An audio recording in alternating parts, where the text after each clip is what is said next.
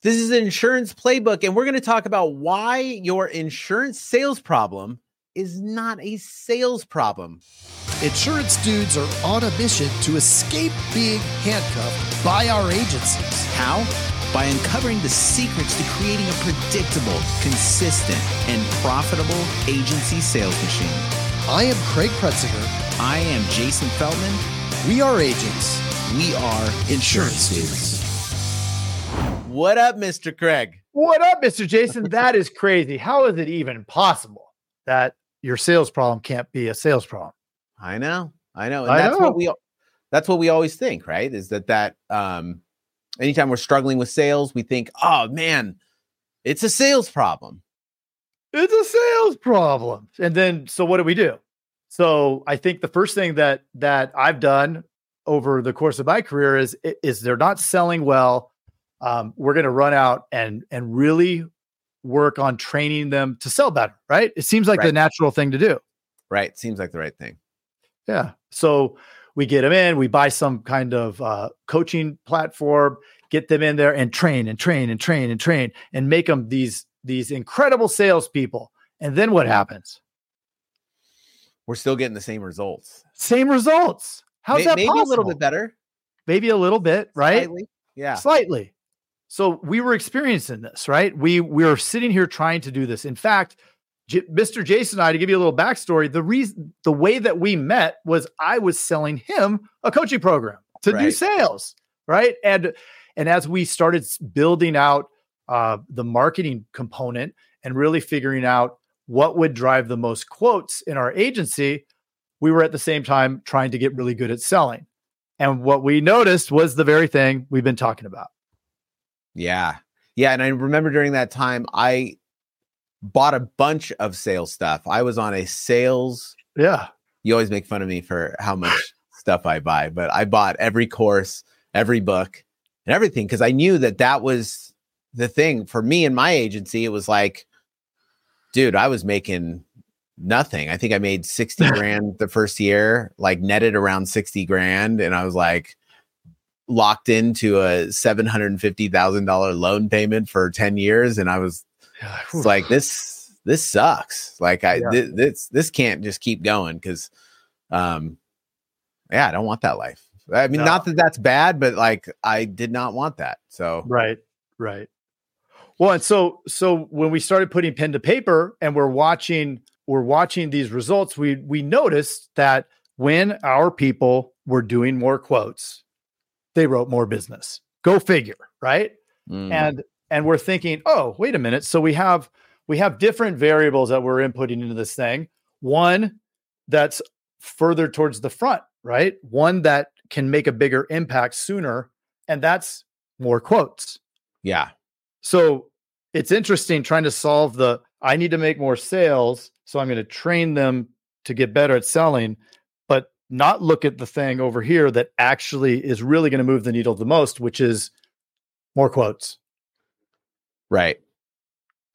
Right. And there always has to be a through line from Mhm. the beginning. So the beginning would be making sure that there's enough people for them to talk to up until the end where you convert them to a client. Right. yeah And and it's like all the every single touch point in between needs to be looked at. Mm. And what's fascinating, I didn't even realize this until we opened that second agency and we started selling a lot, is that, and we started, you know, we had a big team of around 15 people at that time. Yeah, crazy. And I was looking at all the different skill sets. Everybody had different skill sets, right? Based on numbers. You would say I used to always look for people that were the best salespeople, and you Mhm. could you could say, "Oh, this person's the best salesperson." But when you Right. look at the numbers, all the touch points and everything else, whoever followed the process, even the worst salesperson would get a very similar number. The swing point between a great salesperson and the worst salesperson, all things being equal, all the touch points being equal, was a very slight difference of result. Very slight. Mm-hmm. So it became, well, it's the process rather than the person. right? It's the person that can follow the process that that has the um the advantage. So it's more of a mental fortitude thing. It's Yeah. like and and that's when you and I started getting really into you know teaching like the mindset stuff to our teams Mm-hmm. and that's honestly so much more powerful you you almost and that's where you were saying at the beginning of this that the sales skills Mhm. the sales skills important but all you need is a few of these like theories right the, the a few of these principles instilled in your team and then you need less tactics if you can get them to perform consistently and Right. that's the hardest thing Right. And in the beginning, I think it can help if you have one really good salesperson just to prove that it's doable, right? Because I remember like forever, my my salespeople were stuck. And I mean, this is before you know we opened the third, all that stuff. But but um they were stuck at that 2025 like to, uh, above 25 almost impossible right and Right. it really it really felt like if somebody like got to 29 or 30 it was like whoa they Right. crushed it and and it was it's all in here right in we probably mind. weren't feeding them enough enough quotes but they also didn't believe like 25 was the amount it's kind of like bannister's breaking the four minute mile right nobody Yeah. could beat the four minute mile because nobody could beat the four minute mile but as soon Yep. as somebody believed they could do it they did Yeah. and now everybody beats it even you Right. And and if you can even take that to the agent.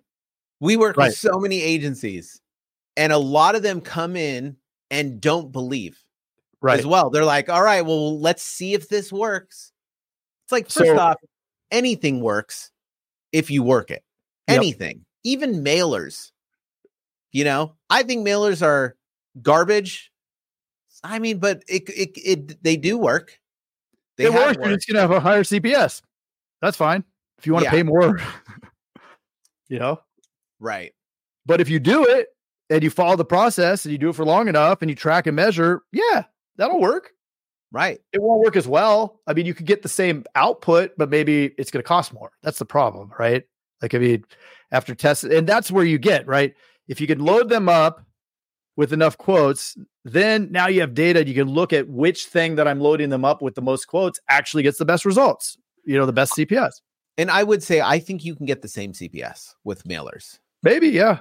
So I, I would say that the reason why you probably won't is because going back to everything that we're talking to about now, consistency and having the process, there's it's impossible to track a lot of that and measure and, and be able to follow the KPIs. So although that you could get the same numbers, and I'm sure some people do, but there's no way to monitor that so that it can be done consistently like you can do if um you know following a process of of leads coming in like like definitive leads like you know Right. exactly this per, like these 10 people their names and everything and then tracking it all along your CRM and then following that and like there's no way that y- you can't have that level of accuracy with No. mailers unless you're tracking every single incoming call and tagging them as um as a lead